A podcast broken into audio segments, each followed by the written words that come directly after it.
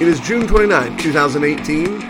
It is a warm, rainy Friday afternoon here on the west coast of Florida. My name is Joel Tillis, and you are tuned in to the Soul Trap. We trust that wherever, whenever this broadcast finds you, finds you in good health, good spirits, and most of all, as we always say, most importantly, on that good and narrow way.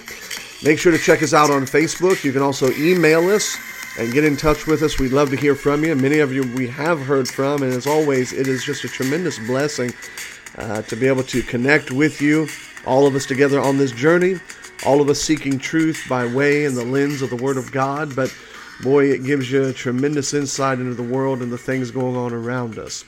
Glad to have you tune in today. And uh, I trust that um, you're going to have a wonderful weekend.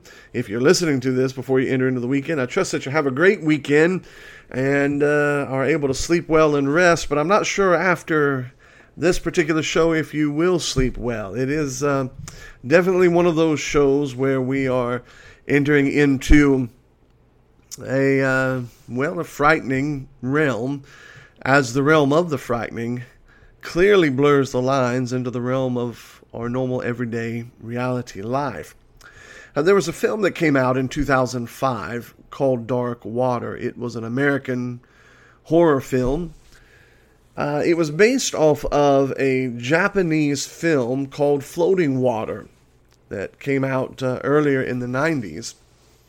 And it was rewritten and repackaged. The plot basically is that a lady by the name of Dahlia, remember that name, battles her ex husband Kyle for custody of their daughter Cecilia.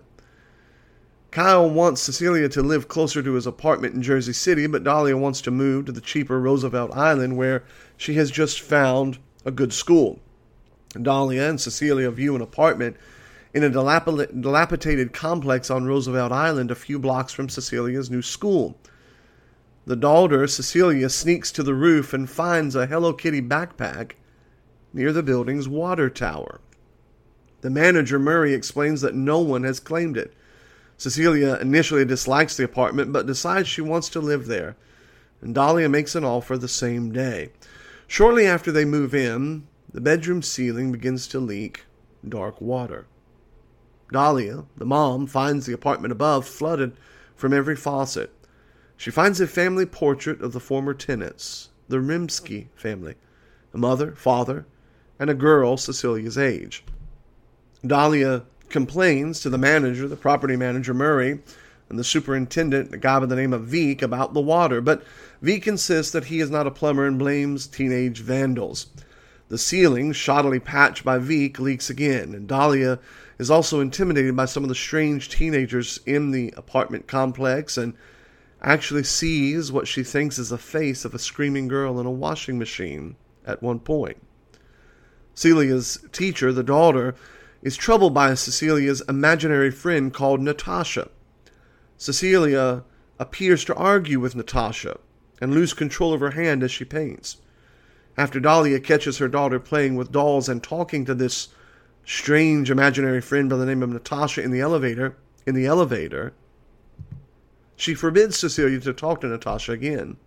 In the bathroom, Cecilia passes out as dark water gushes from the toilet and sinks. As Dahlia is busy meeting her lawyer, Kyle takes Cecilia to his apartment. That night, Dahlia follows footsteps to the roof and sees that water is spilling from a water tower. Cecilia, Dahlia, elevator, water tower. Inside, she finds the imaginary friend Natasha's body. Veeck is arrested for negligence. He was aware of her body, which was why he refused to fix the complex's plumbing problem. Dahlia and Platts discovered that Natasha's parents had left her behind, each believing she was with the other. Natasha was left to fend for herself and fell into the water tower and drowned, leaving her as a vengeful ghost who is je- jealous of the little girl Cecilia. Does that sound familiar to you?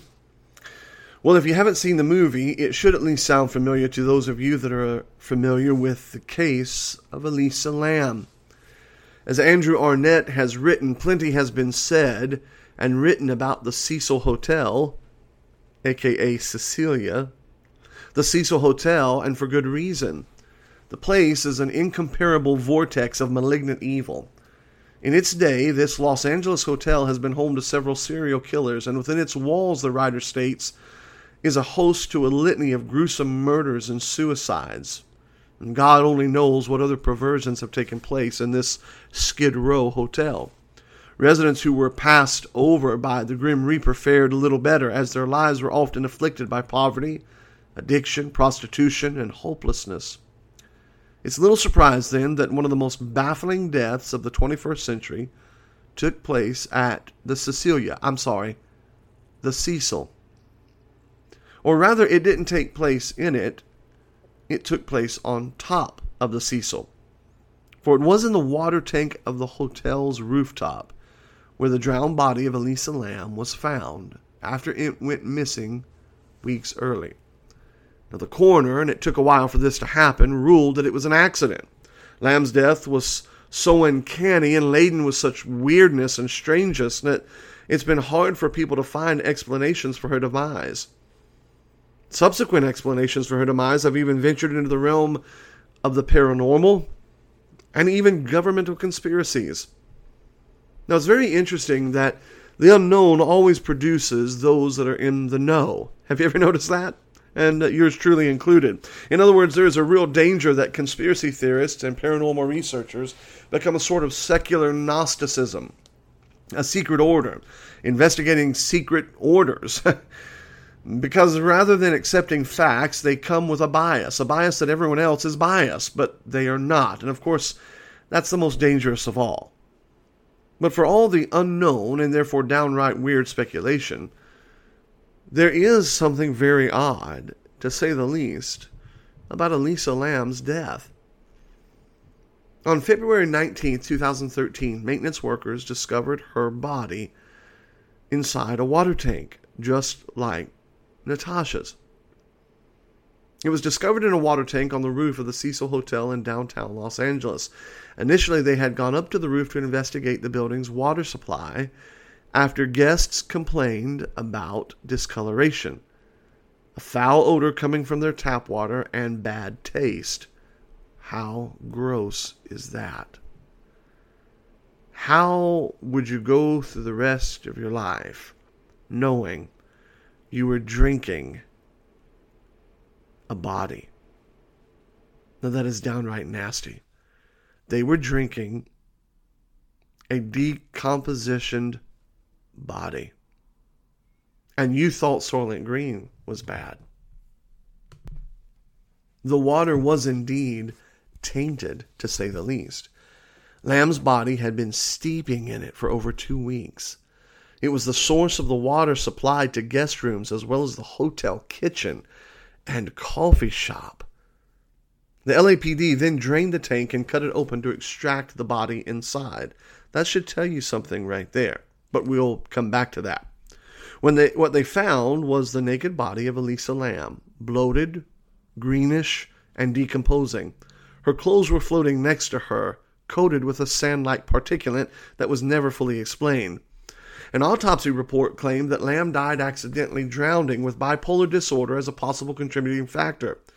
There was no evidence of sexual or physical assault. Toxicology did show traces of prescription meds consistent with the ones found in her belongings, as well as a small amount of alcohol. Lam, age 21 at the time of her disappearance, was a Canadian student attending the University of British Columbia in Vancouver. She was the daughter of Hong Kong immigrants who owned a restaurant outside Vancouver. On holiday, Lam was visiting California, traveling alone by Amtrak bus. She arrived in Los Angeles on January 26 and subsequently checked into the Cecil Hotel. When communication with her parents abruptly ended, police were notified and began investigating her disappearance. The LAPD released a video from the last day she had been seen taken a hotel security camera. Now, what makes this very, very odd is that the video, which is one of the spookiest things you will ever see, clearly shows Elisa Lam interacting with what she believes is someone or something. Just off camera and out of sight, nonetheless, in her mind or in reality, or in a blurred dimension somewhere between the two, there is someone or something that she is afraid of. In the video, Lam is shown behaving erratically, gesticulating wildly, and acting like someone or something is chasing after her. Strangely, she presses all the buttons on the elevator, but the elevator never really responds. Many investigators have pointed out that the doors never even try to close. It's as if the elevator is frozen. She peers down the hallway. She hides behind the door. The footage is freaky. One writer says that the general assumption from the available evidence was that Lam's death was somehow correlated with bipolar disorder or which she was prescribed for which she was prescribed a number of drugs to regulate. Some symptoms of bipolar disorder, though not all, may cause hallucinations. So here we are again with pharmacy drugs being somewhere within the vicinity of something strange, tapping into an area of soul mind connection and actually causing more harm than good. But a psychotic break really does not match the facts. We are to believe she just went nuts then climbed up to the roof, crawled onto a tall water tank, lifted the heavy lid, got in, kicked the ladder away, then ripped off all of her clothes and drowned in the water whilst hiding from her imaginary pursuer. Now, being from Vancouver, would she have even known about a water tank? Would she have even known how to get up there? And aren't most roof areas locked? Did she even know how to open the water tank? Why was there a ladder there? A lot of weird, weird questions. If she was taking drugs, why weren't they helping her? The popular conception is that Lam fell victim to some form of foul play if we don't go with the psychotic break some sort of foul play at the hands of a psychopath, rapist, or denizen of the underworld, and there is certainly plenty of reason to entertain this notion. But again, we are left with these odd questions. We have to ask why was she staying here at this hotel by herself or with friends? This was no place for college kids. Unless, of course, she was aware of the evil history. Richard Ramirez, the Night Stalker, while actually committing some of his serial mur- murders, lived there. Two of the most notorious residents lived there. As I just mentioned, the serial killer Richard Ramirez, he was dubbed the Night Stalker, committed part of his killing spree while living at the Cecil during the 1980s. This continued also when a guy by the name of Jack Unterweger strangled to death three prostitutes during his stay at the Cecil in 1991. Another case that stands out particularly horrific is in regards to the murder of Elizabeth Short in 1947. Who was Elizabeth Short? Well, she was an aspiring actress who died under such heinous and foul circumstances that her case is often compared to that of Elisa Lam. Elizabeth Short is dubbed the Black Dahlia, which happens to be the first name of the main character in Dark Water, Dahlia Williams. The Black Dahlia was rumored to have frequented the Cecil Hotel and on January 15, 1947, was found murdered in nearby Leimert Park. Her body had been mutilated, drained of blood, and severed at the waist, then cleaned with gasoline. Over 150 suspects were investigated, cutting a broad swath through Los Angeles society, leading some to surmise that she was killed by a cabal consisting of members of the LAPD and Hollywood socialites, though no one was ever arrested. In a similar fashion, conspiracy theorists have claimed that Elisa Lam was actually assassinated by the government. What? Yeah. It was claimed that she was assassinated by the government for referencing on her blog a work that she was currently involved in between the Pentagon funding a project between the US and South Korea to develop invisibility cloaking technology, which immediately sounds kind of crazy until we remember how all of a sudden there was an explosion in North Korea. No one could explain it, no one could identify how it happened, and the next thing we know, the little fat guy over there wants to make peace. Mm, maybe. I don't know. But possibly the most strange, and even though it is the most strange, maybe the most plausible theory, is that she got in over her head playing a game of demonism and dimensional verging transference. Andrew Arnott continues to write as we come back to his article. As outlandish as it may sound, it is asserted that Elisa Lam fell victim to the Korean elevator game, wherein she traveled through a portal via the elevator into a parallel dimension. To play this quote unquote game, one must use an elevator in a building at least 10 stories high, press a series of buttons in a particular symmetrical way according to the given instructions, and one may find oneself in the other world, or as Stranger Things likes to call it, the upside down. And you thought you heard everything. There are actually very specific directions and details and occurrences and events rumored to be on the dark web. One of the most frightening is the following quote, some things to note. Now, this was a warning from the dark web by somebody who claimed to have experienced it. Some things to note. When you reach the fifth floor, five, the number of death, a young woman may enter the elevator. I wonder if her name is Natasha. You are instructed not to speak to her or even look at her, for she is not what she seems. End quote. Did Lam look at and talk to this so called woman. Does this theory have any bearing on reality whatsoever? Maybe, maybe not. Certainly, one of the most eerie aspects of this case involved the similarities between the circumstances surrounding her death and that of the horror film we have been talking about, Dark Water, which was actually filmed in 2005, long before Elisa ever experienced what she experienced.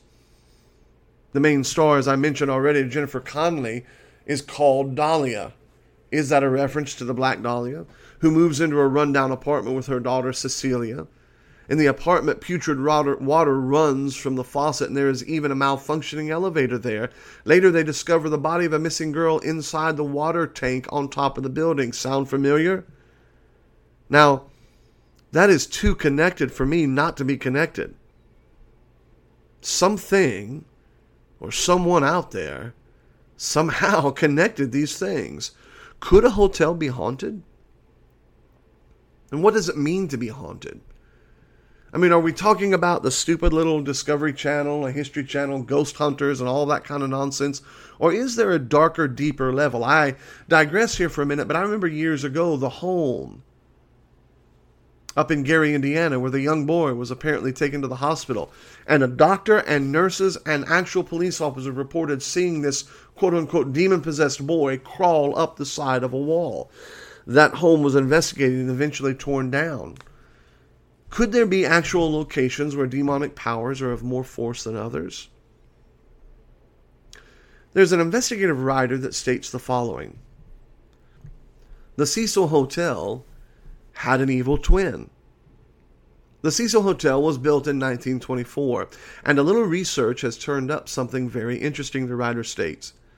The Cecil Hotel had a double, and that double to the Los Angeles Hotel was located in London. The Cecil Hotel in London was built in 1886, and it was torn down in 1930.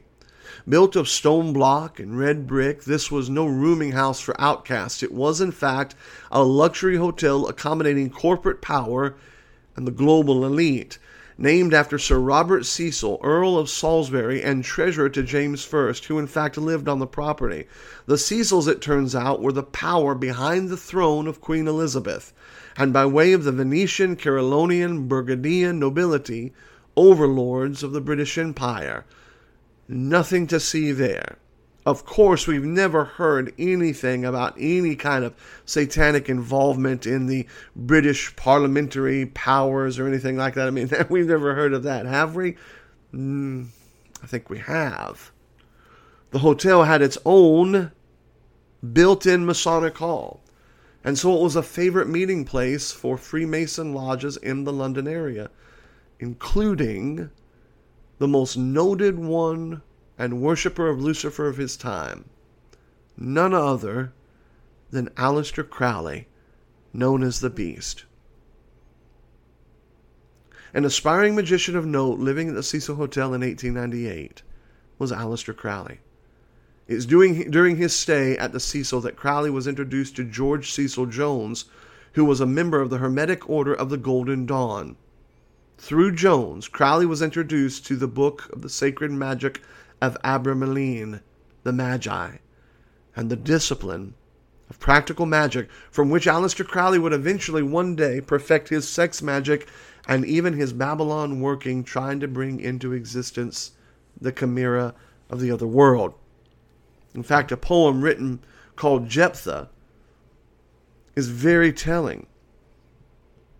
On November 18th of that year, Crowley, still at the Cecil Hotel, was initiated into the Outer Order of the Golden Dawn by its prestigious leader, Samuel Little, Liddell MacGregor Mathers. Crowley, always a prolific writer, penned some interesting poetry during his stay at the Cecil, including one in particular that is pertinent to the discussion. The poem Jephthah, written during his stay at the Cecil, is very, very odd, and some believe may have direct connection to Elisa Lam. The poem tells of Jephthah, a judge of Israel, who ended up burning his daughter as a sacrifice. The daughter's name, coincidentally, was Celia, which also works as an anagram for Elisa. The poem follows Let my lamp at midnight hour be seen in some high, lonely tower, where I may oft outwatch the bear with thrice great Hermes or unsphere, the spirit of Plato to unfold what worlds or what vast regions hold. The immortal mind that hath forsook her mansions in the fleshly nook, and of those demons that are found in fire, air, flood, or underground, whose power hath a true consent with planet or with element, some time let gorgeous tragedy in sceptred pall come sweeping by. Is there direct connection? Maybe, maybe not. But what about Elisa's last name? Elisa Lam, which just so happens to be the name of the gray alien type demon which Crowley encountered when he allegedly opened an interdimensional portal while performing the Amalantrah workings in 1918. How she accessed the water tank? How did she get into it? How did she close the heavy lid? The missing clothes? No one checking the roof? Nothing empirically adds up. Whatever she saw that night, peering around the corner of the elevator doors, Whoever and whatever it was, she took to her watery grave. Those waters did indeed become dark. The only question is were they from the dark heart of man? Were they from the darkened mind of a confused girl? Or were they from the heart of darkness itself on the other side? Or was it the perfect storm of a confused young girl, a deranged, darkened being, and a dark hotel with a dark history, with a dark connection. The story of Elisa Lam is one of the strangest and oddest cases in the 21st century. And it begs the question what are we seeing on camera? Many people have looked at the video and stated that they seem to see disruptions in the video, digital disruptions, and they claim that something is being hidden. Timestamp and digital disruptions, and they claim that it means that somebody has been editing, maybe. Maybe somebody did edit out things we aren't meant to see. But maybe those digital disruptions are more from a disruption in the digital reality that you and I live within. Maybe. Maybe Elisa Lam went to her grave in those dark waters and everything is perfectly empirically, rationally explained. And then again, maybe not.